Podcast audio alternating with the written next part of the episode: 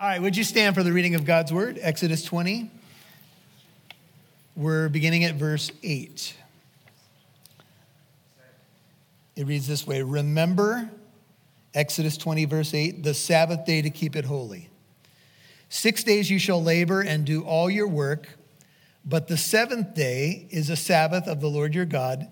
In it you shall not do any work, you or your son or your daughter, your male or your female servant your cattle, or your sojourner who stays with you. For in six days the Lord made the heavens and the earth, the sea, and all that is in them, and rested on the seventh day. Therefore the Lord blessed the Sabbath day and made it holy. You may be seated. Father, thank you for this teaching, this insight on a rhythm of life principle that is the Sabbath day, what we know as the Shabbat. And thank you that you gave it to Israel. The principle goes right back to the beginning of time, to the creation account itself. And it carries over to the New Covenant church as we've gathered on the Lord's Day to honor the resurrection, to come together as the body of Jesus Christ, Jew and Gentile. It doesn't matter who we are, where we've come from, we are all one in Christ. And we come to this house of worship to worship our King, the King of Kings and the Lord of Lords, the God who entered into time and space in the person of Christ, the one who came to bear our burdens, to give us true spiritual rest, the one who is our Sabbath. And Lord, thank you that you said, Come to me, all you who labor and are heavy laden, and I will give you rest. How desperately we need to hear this command, Lord and understand it and apply it. So may you be pleased with the way that we both divide your word and respond to it. And may you give us ears to hear what your spirit says to your church in this hour. In Jesus' name, and all God's people said, Amen. Amen. Well, we have come to the fourth commandment, that is the Sabbath day. And the command certainly confronts a busy culture. You could even say a culture who has the God of busyness. We are probably the busiest people that have ever existed. And the Jewish people are the only people that ever existed, to my knowledge, who were given a day of rest as a command from the Lord. Recently, I came across a quote from Bill Gates, who has a net worth of $138 billion. He was asked why he didn't believe in God. He said, just in terms of allocation of time resources, religion is not very efficient.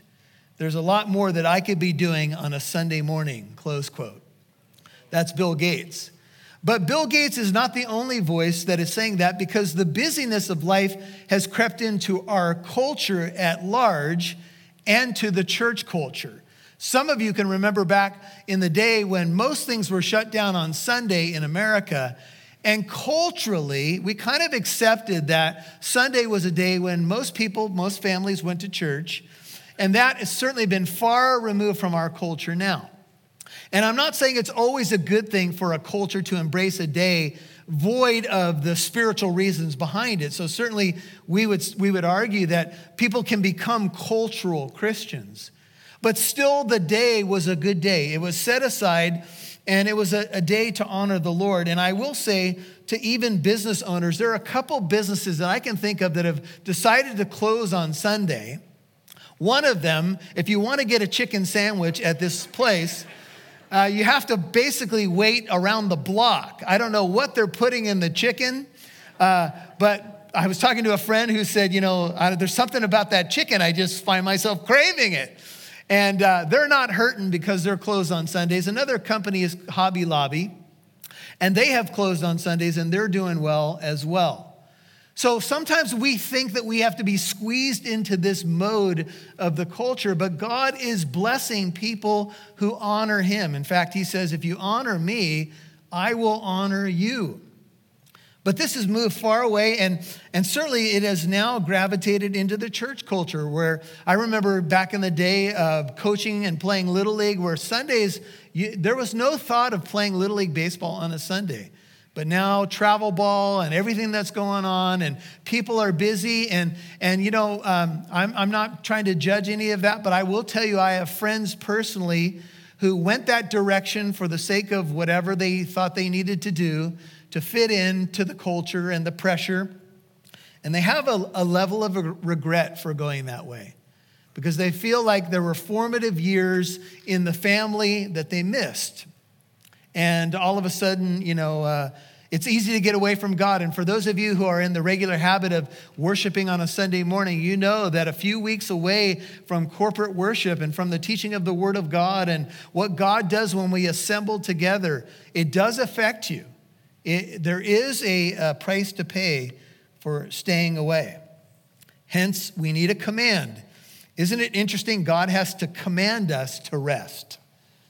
We need a commandment to slow down. Eugene Peterson put it this way nothing less than a command has the power to intervene in the vicious, accelerating, self perpetuating cycle of faith, faithless and graceless busyness. Close quote. It seems like, seems like the culture is moving faster than ever, but making little to no spiritual progress. And so the question of the Sabbath comes into our view.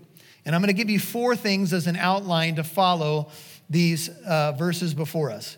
Number one, if you're taking notes, what to do. That is, what, what, what are we commanded to do? That's in verse 8. Number two, we're going to look at how we are to do it in verses 9 and 10. Number three, we're going to ask the question, why are we to do it in verse 11? And then the final point is going to be, how does it apply to a new covenant church who is not Israel and technically is not under the Sabbath command?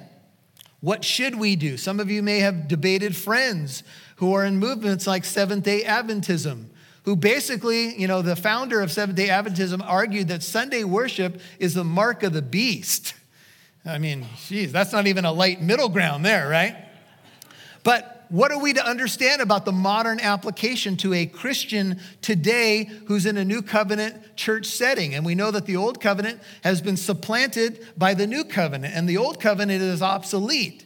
But we know that the moral commands of the law still apply to us. How are we to work that out? Well, one thing I would say to you is that the civil command is now gone. And, I, am not talking about to a, to a Jewish person, because a Jewish person might still want to fulfill that or keep that. There's a ceremonial aspect that's been fulfilled of the command of the Sabbath, but there is a moral aspect that remains. Here's an example. Right now, we're teaching through the book of Malachi on Wednesday nights. That's the Italian version of Malachi. And in Malachi, there's a, uh, a warning about a curse if you don't tithe. Well, pastors in the modern church have taken that warning given to the people of Israel in the book of Malachi and used it to beat up modern churchgoers. But it doesn't apply to them. There's no curse that you're going to be under if you don't tithe. But I would also say that the principle still carries over. 10% may be a good place to start thinking about giving, but you're not under the law. God loves a cheerful giver. In the same way, the Sabbath is the only one of the Ten Commandments not repeated in the New Testament. In fact, there is a, there is a uh, verse that would actually say we, uh, we don't need to judge each other on the day that we decide to worship. And we'll get to that at the end of the message. But still, I would submit to you that God is giving us kingdom of God, who is your king kind of questions, a rhythm, if you will, that goes all the way back to creation. And it's simply this. God knows that you and I need a day of rest, but not just a day of rest, a day of reflection, a day of worship, a day to connect with our God and with those around us a day to remember. And this is exactly how the section starts with the word remember. Exodus 20, verse 8, it says, Remember the Sabbath day to keep it holy. Now, in remembering the day, what happens to us is we remember who our God is. See, uh, a covenant is being made at Sinai. God has come down. Heaven has come down to earth, and God is voicing the commands to his people. He's saying these are kingdom priorities. If you say that I am your king and you are part of my kingdom, then this is what I would have you to do. I want you to give one day in seven to shut everything down and to draw near to me. I want I want my kingdom and who I am to be the focus of this particular day. And this is a rhythm of life that many of you have gotten into as now you worship regularly on the Lord's Day and you have planted your flag and you have said, As for me and my house, this is where we're going to be because Jesus is my king. And I would argue that if you are not consistently in Sunday worship, save all the other things that could be happening, shut ins and the like, but if you are not in regularly a worshiper on a Sunday morning in a church, I wonder whether or not Jesus is really your Lord. Because this is a kingdom priority. And I will also say that in the COVID era, where we have live stream services and people are watching screens, that is not church. Because when we come to church, there are several things going on. God inhabits the praises of our corporate worship. We sit under the teaching of the Word of God. We use our gifts to serve one another. We pray for the sick. We lay hands. The, the idea of a holy kiss, I'm not saying that you should do it right now, but the idea of a holy kiss goes all the way back to Jesus. There is a, a beauty in the touch, in the hugs, in the welcoming that you can't get watching a TV screen. And I'm not saying that there aren't people that should do that for health reasons, but I'm saying able bodied people have now used that and it's now the replacement for body life. And that just can't be because there are so many things that you don't get when you're watching it on a screen. Amen? And so this is what we are confronted with as we look at the idea of the Sabbath day in a crazy and busy culture. We are to remember it. The Hebrew word zakar means to mark it. It's as if you would set an alarm on your phone uh, or write the weekly appointment on your calendar. You are, this is a kingdom clock, a kingdom of God kind of clock. God says, This is what I want you to do, and I want you to remember the, the Sabbath day, which, if you're uh, taking notes, means seven. Sabbath means seven. And the Hebrew word, if you begin to dig down on the word, means to stop. It speaks of cessation, rest, repose, refreshment. So, seven is Sabbath, but it also has the idea of completion. From the cross, Jesus said, It is finished. And when God made everything in six days, he said, It is good and he rested on the seventh day. Now, it's not that God needs to rest because he doesn't grow tired or weary, but he was setting a rhythm of life. He's saying, if you follow me as Lord, you do what I did. You rest on the seventh day in honor of what I've made. And we'll, we'll talk about the fact that it's also in honor of our redemption. So, rest is associated with the kingdom. And I would say to you, rest is associated with trust. The more you trust your God with the way that He would outline your calendar, the way that He would say your priorities should exist, the more rest you will experience. And I'm not talking about laying in a hammock, uh, you know, for 24 hours on that day. I'm not talking about a lazy day. I'm talking about what true rest means. Trust equals rest. Trust in the living God and in His ways. Now, there's a little bit more in Leviticus, which is the next book to your right. Turn over there with me. Leviticus 23. Here, the seven feasts of Israel are laid out, all seven throughout the calendar year. As God opens speaking through Moses in Leviticus 23, he starts out with the Sabbath. We're going to begin in verse 1. I will just uh, note for those of you who are reading through the New Testament and studying the life of Jesus that Jesus had a custom of being in the synagogue on the Sabbath day. And for the Jew, the Sabbath day would start at Friday on Friday at sunset and ends Saturday at sunset because in the Jewish mind, the day begins when the sun sets. So Friday evening to Saturday evening is the Jewish Shabbat. And there are Jewish messianic believers and those who don't believe in Jesus who do keep the Shabbat today. And that means they prepare all their food before the sun sets. And when it sets, they are not to be working. And they use it as a way of practical rest and you could say theological rest. Here's the idea of where worship mixes in with that.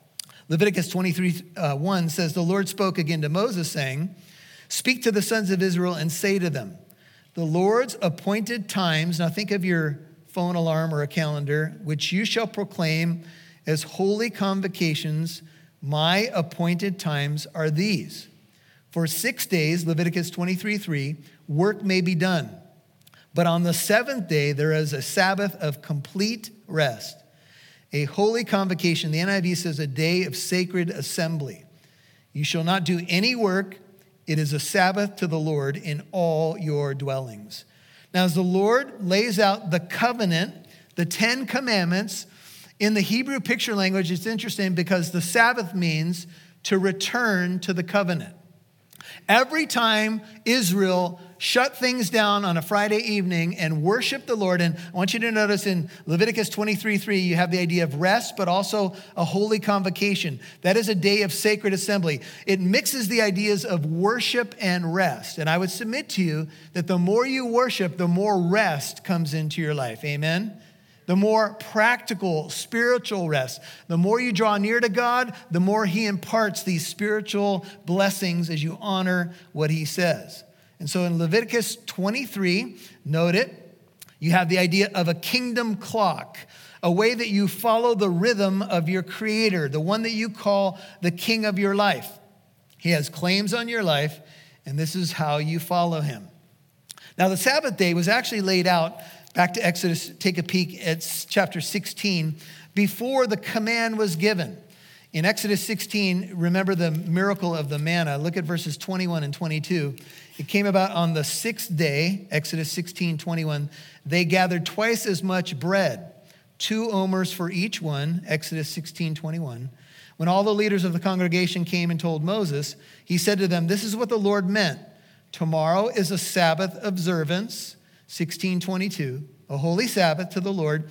Bake what you will bake and boil what you will boil, and all that is left over put aside to be kept until the morning. The Sabbath command was actually given prior to the actual spoken command and written command. Israel knew about this Sabbath rhythm that they were to set us a day aside. And here's essentially what it means with all the debate about what it meant in terms of the Pharisees and the Sadducees. It means that on the seventh day, you do not do business as usual. You slow down, you shut it down, and you focus on reflection, on who God is, on relationships, on emotional rest, on ending the grind, you name it, you can put it into this pot of the idea of resting on Shabbat. Cessation, rest, and even reflection on the goodness of God in your life. And this command in Exodus 20, verse 8, it says that you are to honor the Sabbath day, remember it, and keep it holy. How do you keep a day holy? What does that mean? Remember, whenever we see the word holy, it means to simply be set apart. So the day is especially set apart for God's work in your life. You are to hallow it, you are to make it special. Now, do you know that Jesus in his earthly ministry healed several people on the Sabbath day? Do you know how many people he healed on the Sabbath day? Take a guess. Seven. There's no mistaking that, brethren. He is sending a message. And when Jesus healed on the Sabbath day, five men and two women he healed on the Sabbath day, he was sending a message to the religious leadership of the day who had added man made laws in 39 categories of different areas where you were not to do certain things on the Sabbath day. For example, if your false teeth fell out on the Sabbath day, you weren't supposed to pick them up and put them back in your mouth. You know why? That was considered work to pick up your false teeth. Now, they had a law that if you had something going on with your mouth or tooth pain and vinegar would help, you couldn't take vinegar medicinally. But if you happened to mix in vinegar with a meal and it happened to get in your mouth, and if you're healed, quoting one of the rabbis, then you're healed. They added all of these burdens upon people so that people could barely move a muscle on the Sabbath day.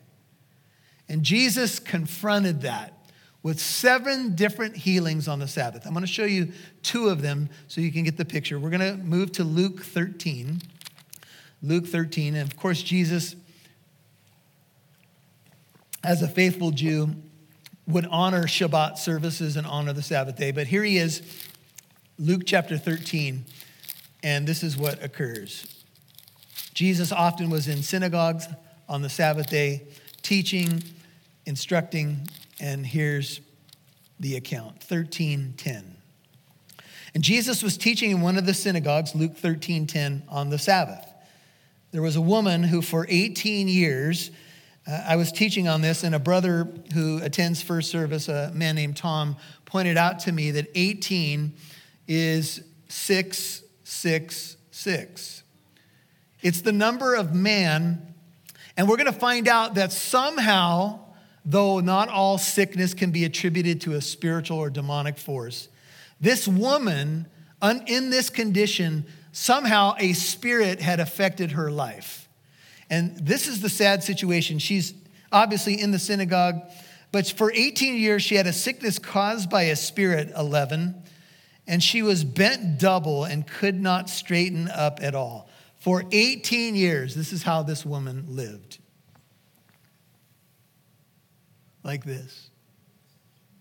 Now, I can't imagine 18 minutes like that.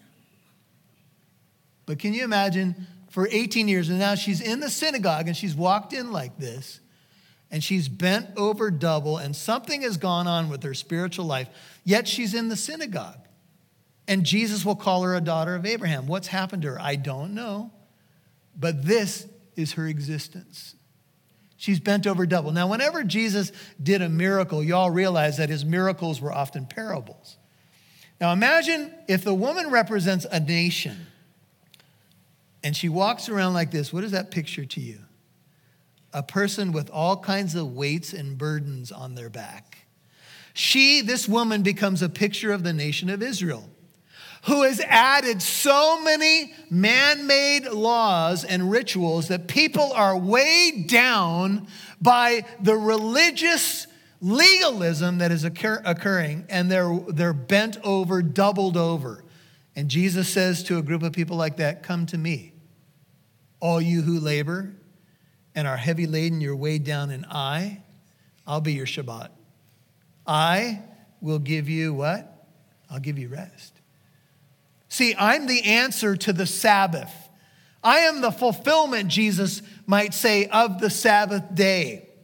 Come to me, not to the rituals, not to the burdens. You know, there are people in legalistic movements today that are so under the weight of what those movements call upon them, they could never fulfill them. They live bent over double under the weight. And that's what was happening in Israel. And that's why I believe, why Jesus specifically healed on the Sabbath day to challenge that. And so notice what happens. Jesus saw her, he called her over, and he said to her, Woman, you are freed from your sickness. He came to set the captives free. And he laid his hands on her, and immediately she was made erect again and began glorifying God. This had to be much different than the typical synagogue service. Woman, come over here. You are free. And he laid his hands on her, and up she went after 18 years. And she was like, Oh, yeah, I'm going to glorify God, right? She was excited. But the synagogue leader, not so much. The synagogue official was annoyed. She was praising the Lord, rejoicing, and a big smile on her face. And he said something like this When you come into the synagogue, we'll have none of that. You must come into this place like you just ate a banana upside down. this is how we do things around here. There's no smiling or laughing in church. And he was annoyed, indignant because Jesus had healed on the Sabbath and began saying to the crowd in response, There are six days in which work should be done, so come during them and get healed. but not on the Sabbath day. We won't have any of that healing stuff going on on the Sabbath. Now, what in the world is this synagogue official thinking? Is he thinking that God doesn't want to heal people on the Sabbath day? Does he actually think that healing is a work? It's not a work, it's a gift from God. And every time we gather, brethren, I would submit to you that this is one of the things that God wants to do. He wants to heal you. Now, it's not always physical healing. He wants to heal you spiritually. He wants to heal you emotionally. He wants to heal you in every area of your life. And when you gather on the Lord's day and you sit under the teaching of the Word of God and He inhabits the praises of His people, this is what God is up to. He's touching and extending His hand and healing. And it takes time, and we're being formed in the image of Christ, but you get what's going on here. This is God's heart. Uh, the disciples were walking in Matthew 12 and they started to pick some of the heads of grain. And of course, the Pharisees are always there to correct. What are you doing? Hey, what are they doing over there? And Jesus said, Hey, I got a question for you. If one of your animals falls into a pit on the Sabbath day, will you go and get him out? Or will your poor animal be down there and you go, I'd like to get you. Sorry, it's the Sabbath day. I can't, I can't rescue you.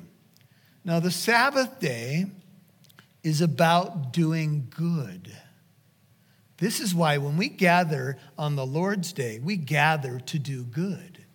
We come into the congregation with a heart. Who can I pray for? Who could I encourage? Sometimes I'm the one in deep need of some ministry. Uh, and there's other times when maybe my faith is high and the Lord just has me on the lookout to bring an encouraging word, to pray for somebody. This is what body life is all about. And I can't tell you that every time I walk in the church, especially at first service, I'm gung ho and happy. Usually I say to this first service, Good morning, and they go, and then I say it a second time, Good morning, and they go, they try to get it out. Right? Second service, you guys are a little bit better. You've had a little bit more time to have coffee and pancakes and whatever else that you've had. But here's the deal. Sometimes Alistair Begg was telling the story. He said he was visiting a church in California, our state, and the morning service began, and he said the worship leader, well meaning, came out and said, How's everybody doing today? And Alistair said, I felt like a, a kick in my dog. What, what do you mean, how's everybody doing today? But he said, the moment that the worship began to rise and the name of Jesus was magnified, and my eyes got off myself and back on the Lord all that stuff melted away. Sometimes it just takes one line of a worship song, and I'm back where I need to be. Amen? This is what God does when we gather. This is why He's given us a rhythm of life. Do you keep the day holy? I realize I'm preaching to the choir here, but holy means to be set apart, sanctified, hallowed in Scripture, celebrated. And so this is the what.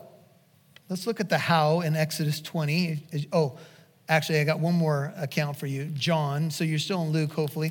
John 5. So this is the other healing that uh, I wanted to point out to you. Of the seven, Jesus approaches this area in John 5, verse 1, the pool of Bethesda. Notice he went up to Jerusalem. Now, there is in Jerusalem by the sheep gate, John 5, 2, a pool which is called in Hebrew Bethesda, having five colonnades or porticos.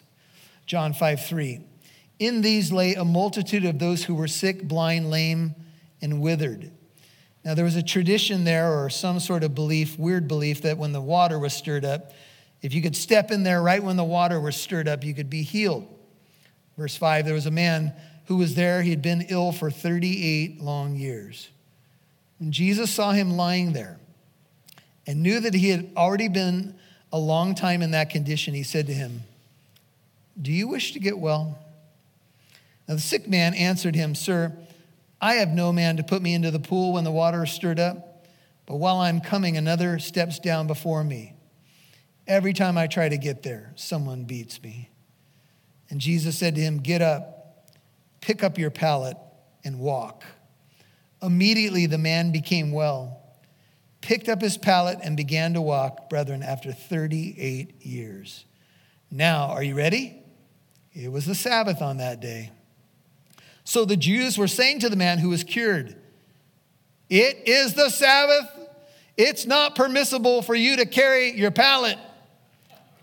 But he answered them, He who made me well was the one who said to me, Pick up your pallet and walk. And they asked him, Now get this, not who's the one who healed you. We'd really like to find out who he is.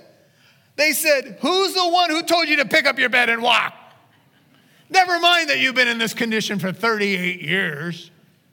We've got a problem with the guy who allowed you to be a bed picker upper and walker. Now, let me ask you was the man healed at the pool of Bethesda breaking the commandment? Was he working? Oh, no. You know what he was doing? He was simply taking his mat because he was ready to go tell all of his friends what Jesus did for him. Amen? He was ready to rejoice. He wasn't picking up a burden or working, his burdens had been lifted from him. And from that moment of that healing, the Jews, the religious leadership, get in conflict with Jesus. And he essentially says to them, You know, you, you search the scriptures because you think you have life in them. And these are they that testify of me, but you refuse to come to me that you might have life. You're so worried about nitpicking the little things that you miss the healing right in front of you and the healing that you could experience that's right in front of you. And so we've dealt with the what. Let's look at the how. Back to Exodus 20, verse 9. So we keep the day holy, we set it apart. Six days, Exodus 20, verse 9, you shall labor and do all your work. But the seventh day is a Sabbath of the Lord your God. Notice it is to him. In it you shall do not do any work, you or your son or your daughter, your male or your female servant, or your cattle, or your sojourner who stays with you. Notice it is a sweeping command that no one is to work, everyone is afforded the day of rest. And just like having an idol, taking the name of the Lord in vain, if someone broke the Sabbath commandment, the result was very serious. In fact, if you want to write down Numbers 15, 32 through 36, there's a man doing work on the Sabbath day. He's caught and he is stoned. He's actually killed for what he did. Now, that seems harsh, but the question becomes what was he doing? Why was he working on a day that the Lord told him and everybody not to work? Why did he thumb his nose at the command of God? It's important that we have a time for work and a time for rest. And let me just say to you that work is not a curse. Before there was a fall, Genesis 2:15 says that God planted Adam in the garden to cultivate it and keep it. Genesis 2:15. Work is a blessing. The, the command acknowledges six days of work. You should work and you should work hard, and an honest week of work does give contentment to the soul. Amen? When you work hard and you do your best at your profession, it is nice to be able to look back on a work week and say, that was good. I did my best. Now, I, I was, I asked my wife, I said, you know, when you look back uh, uh, Uh, at a week, do you say like God said to his creation, it's good, it was good, it's good? Or do you normally look back on a week and go, wow, glad that's over. That was hectic, that was hectic, that was hectic. I would say, for an American audience like this, you probably choose B more often. But could I submit to you that maybe we need to do a little bit more at the end of a work week? Man, that was good. Now, maybe you say, well, nothing good happened. My, you don't know my boss and you don't know the people I work with. I get it. But you have a job and you go to that home that you have a roof over your head. Can you maybe change the song a little bit? Can I? Can I reflect on a work week and say, Lord, you're good? Am, am I, have I gotten so negative that I can't even do that, even if there were a few bumps in the week? Can I still say, The Lord is good, here I am? He's blessed me in so many ways. See, I think this is the principle, and work is a gift from God, but also the idea of Shabbat, Sabbath, refocusing on the covenant, spiritual rest, emotional rest. So many things that I need that the Lord provides. Thomas Watson put it this way This day, a Christian is in the altitudes. He walks with God and takes, as it were, a turn with Him in heaven. We meet with God by prayer and the ministry of the word. Another writer says, by singing his praises and presenting our offerings to him, by celebrating the sacraments and sharing in Christian fellowship.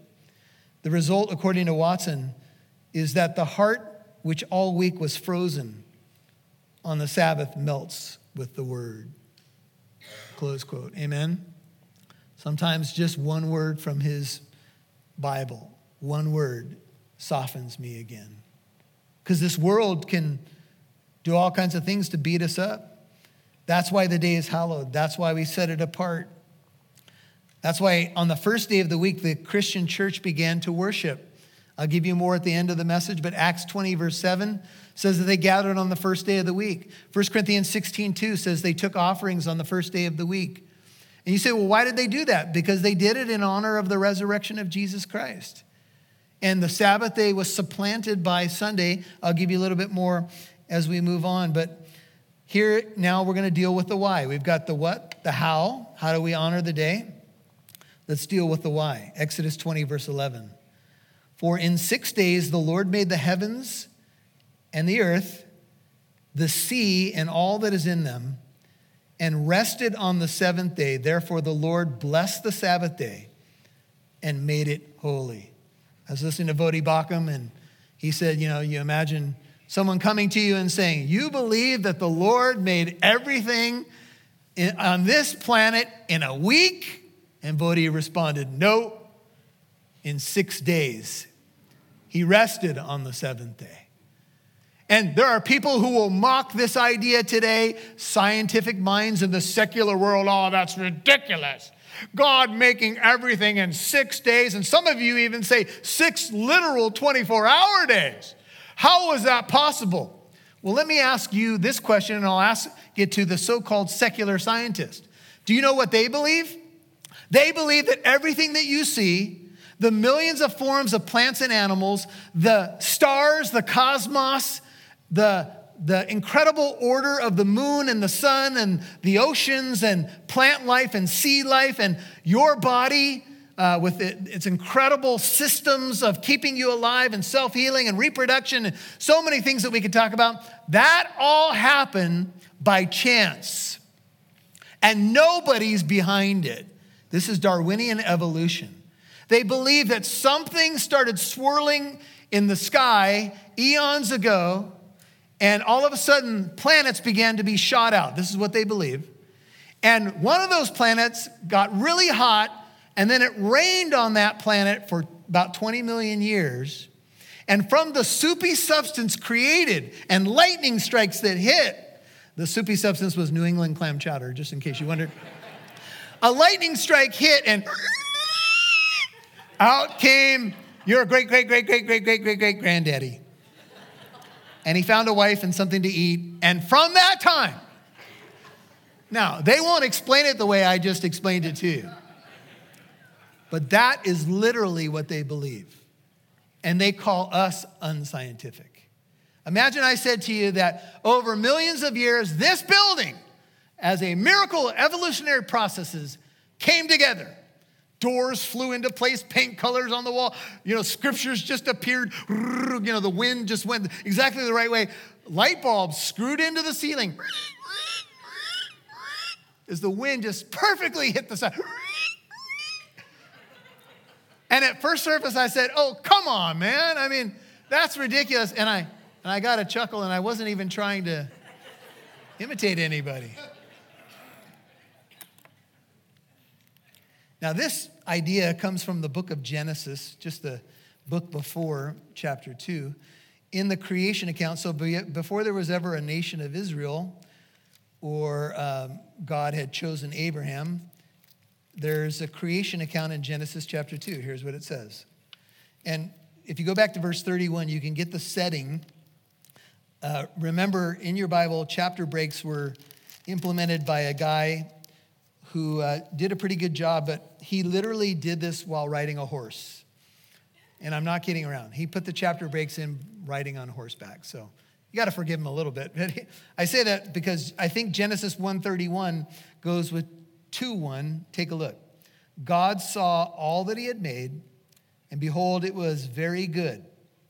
And there was evening and there was morning the sixth day. Thus the heavens, Genesis 2 1, and the earth were completed, and all their hosts. By the seventh day, God completed his work which he had done, and he rested on the seventh day from all his work which he had done. Then God blessed the seventh day, sanctified it, because in it he rested from all his work which God had created and made. Now you can see the pattern there. Before there's a nation of Israel, you have the idea of the Sabbath day. God is giving us a rhythm of life to follow. This account is laughed at by much of the world. They say that's ridiculous. In fact, they dismiss Genesis chapters 1 through 11, which explain everything that's happened to mankind, including the fall, how sin entered the world, how we need a redeemer, and the flood story. It's all there. And I was watching the news yesterday, which I don't recommend. And there was coverage of a store where people had stolen all this merchandise. A worker from that store is standing there, can't do anything about it, and the people are shoving the stuff they've stolen into their vehicle, and there's nothing that anybody can do about it because our culture has become so upside down. And, and I, I couldn't help but think, we're back in Genesis 6, man. We're back into a time where we're moving close to it where the thoughts and intents of the heart are only evil continually. What is going on? Have we returned to the book of Genesis? I tell you, man, you watch the laws, you know, coming down the pike in America, and you're like, you got to be kidding. Another one, another one, another one. Where does it stop? You get away from this order, and the king that put it into place, and this is what we get we get chaos, brethren. You think that we're headed for a utopia if mankind has his secular dream realized? You know what his secular dream is? Socialism. Which, by the way, has been bankrupt in every single country it's been tried. We, we just met with a brother, I believe he comes from Ethiopia, and they tried it for 17 years in that country and it devastated everything. They imprisoned and tortured and killed Christians. It, it's just, it's a system that is absolutely bankrupt. And God says, if you, if you want to know what life's about, if you want to understand who you are, where you're going, you want the divine pattern, you want the stuff of the kingdom, this is it. Jewish theologian Abraham Heschel writes The Sabbath is a day on which we are called upon to show what is eternal in time to turn from the results of creation to the mystery of creation, from the world of creation to the creation of the world, and thus to the Creator. It's a time to reflect on who made us in His image. It's a time to recapture the divine pattern. It's a time to think deeply about deeper things that go beyond just the now and your Monday morning. Amen. It's a time to reflect on your destiny, on things that transcend everything that you see. You know that 130 billion, $38 billion that Bill Gates has got? He's going to leave it to somebody else. And he's going to stand before his creator. And everybody else is as well. And we, we get fooled into thinking that somehow we can preserve and make eternal what is temporal. And God gets eradicated from the equation to our peril. Now, the commandments are repeated in Deuteronomy, which is Genesis, Exodus, Leviticus, Numbers, Deuteronomy. Take a look, because there's a further element I want you to see. The next generation has these re given to them, Deuteronomy chapter 5, with an added dimension.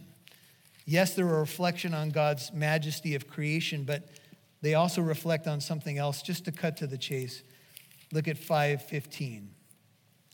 Deuteronomy 5:15, it's the Sabbath command and it says you shall remember that you were a slave in the land of Egypt and the Lord your God brought you out of there by a mighty hand and by an outstretched arm.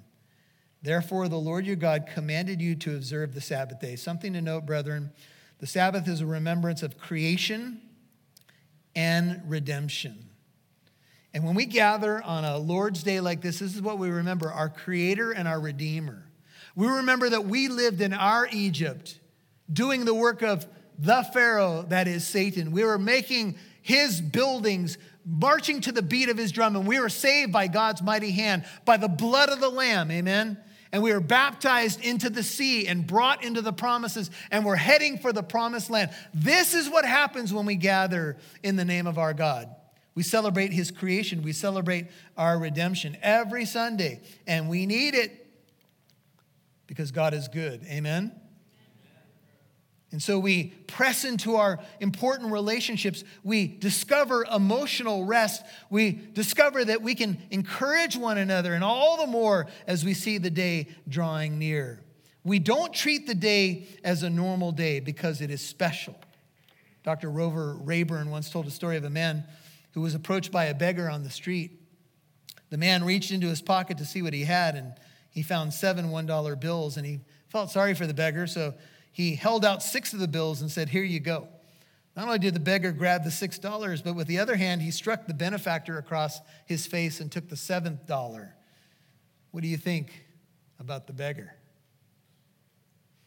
There's no point to that story. I just thought it was a cute story. No, I'm kidding. Basically, this is what we often do we give God six, but we hold back the seventh. Or we say, I'll give you this much, but that's all. And so this day points to a day that is coming. It's going to be a day of rest, the millennial rest of Christ. You know that each Sabbath, each Lord's Day that we meet, is basically a dress rehearsal for a day when God will wipe away every tear from our eyes. When we will enter into our true rest, amen? When we will see Him face to face. When He will wipe away all the tears from our eyes. He's preparing us for that day. And each time we gather, we get a little bit closer, if you will, to heaven.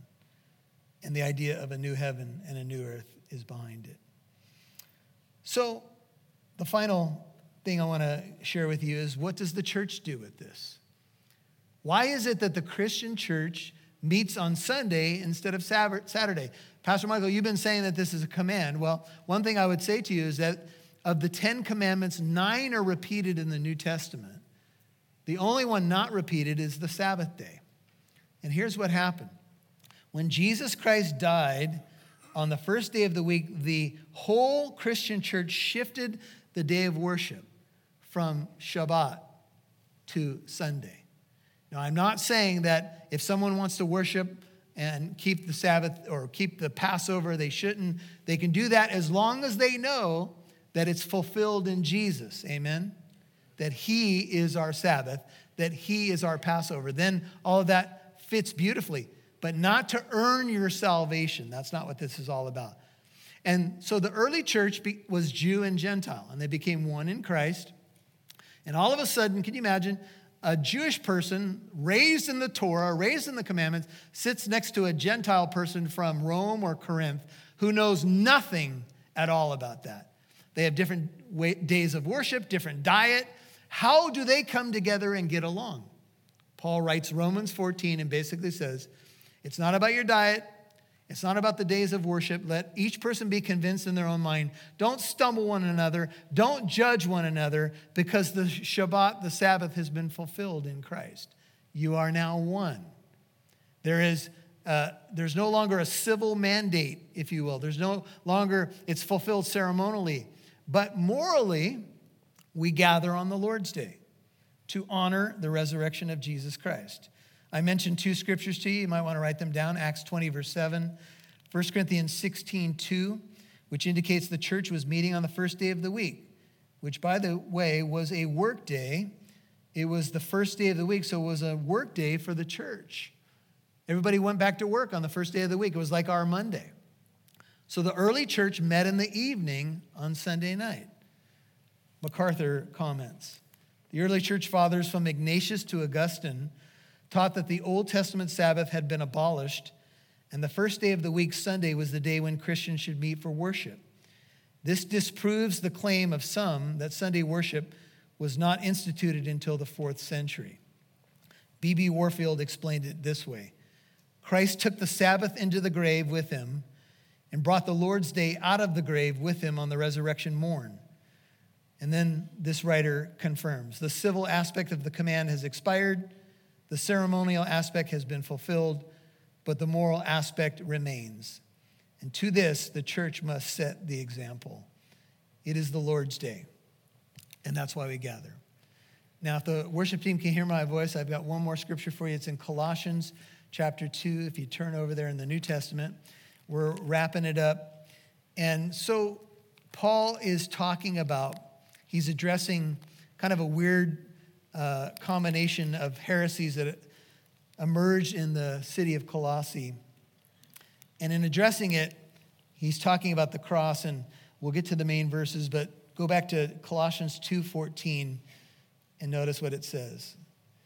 Jesus has canceled out the certificate of debt, Colossians 2:14, consisting of decrees against us, which was hostile to us. He has taken it out of the way having nailed it to the cross. When he had disarmed the rulers and authorities, he made a public display of them, having triumphed over them through him, or some versions say by the cross. Therefore, in the light that Jesus bore all of that and they were nailed to the cross, therefore, no one is to act as your judge in regard to food or drink or in respect to a festival or a new moon or what your Bible say? or a Sabbath day. Things which were, are a mere shadow of what is to come, but the substance belongs to Christ. Let no one keep defrauding you of your prize by delighting in self abasement, the worship of angels, taking a stand on visions he has seen, inflated without cause by his fleshly mind, and not holding fast to the head, from whom the entire body being supplied and held together by the joints and ligaments, grows with a growth which is from God. Don't be taken in by decrees like you can't do that, and you can't touch that, and you can't taste that. Take your vacations, enjoy your life, but in the normal rhythm of life, honor the Lord's day. Amen? Because He loved us first, and so we love Him. The writer of Hebrews sums it up by saying, There remains therefore a Sabbath rest for the people of God. The one who has entered into his rest has himself also rested from his works as God did from his. Father, thank you for the teaching of the Sabbath day. Jesus, thank you that you are our rest. You are my Sabbath. Thank you that you said, Come to me all you who labor and are heavy laden, weighed down like that woman in the synagogue, and I, I'll give you rest. Take my yoke upon you and learn from me, for I am gentle and lowly in heart, and in me you will find rest for your souls. For my yoke, it's easy, my burden is light. Lord, I pray that you be lifting burdens in this room and the biggest burden that we feel is the weight of our sin. It is on our shoulders, on our back, the weight of guilt. And Jesus, thank you that you came to deal with that. That you bore that weight on the cross. That the one who is our very life and creator came down and bore the weight of our sin so that we could be truly free. We could be free of that of the guilt that goes with it. We could be set free from sin, the wages of sin and death. Thank you that that's what you do, Lord. You free people. You are the Lord of the Sabbath. With your head and heart bowed, would you let the word of God now just settle in your soul? Would you take a, just a moment or two to do what the book of Psalms says is a Selah moment?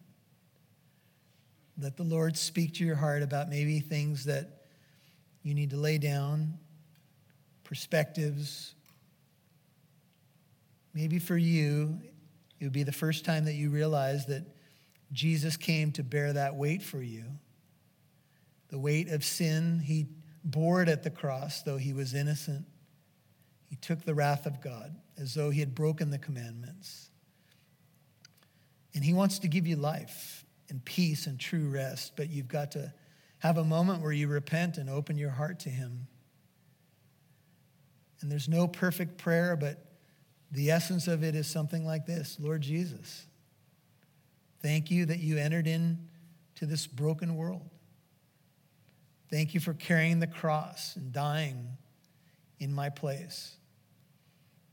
I'm burdened and things are heavy, but I'm going to trust in you for my salvation. I believe you died on the cross for my sin, that you rose from the dead to justify me in God's eyes. I want you to be my Lord and my King. I want to follow the ways of the King and the kingdom. I want my life to have the rhythm of heaven. Would you please forgive me and restore me give me true rest in Christ? If you're a saint, maybe this has been a heavy season for you. I pray that the Lord will lift the burdens off of your shoulders. And you will experience a rest from heaven.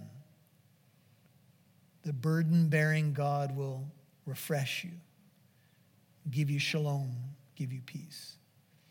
And Father, for every precious person who's gathered on this Lord's Day, may your word continue to be a lamp to our feet and a light to our path. We love you and we thank you in Jesus' name. Amen.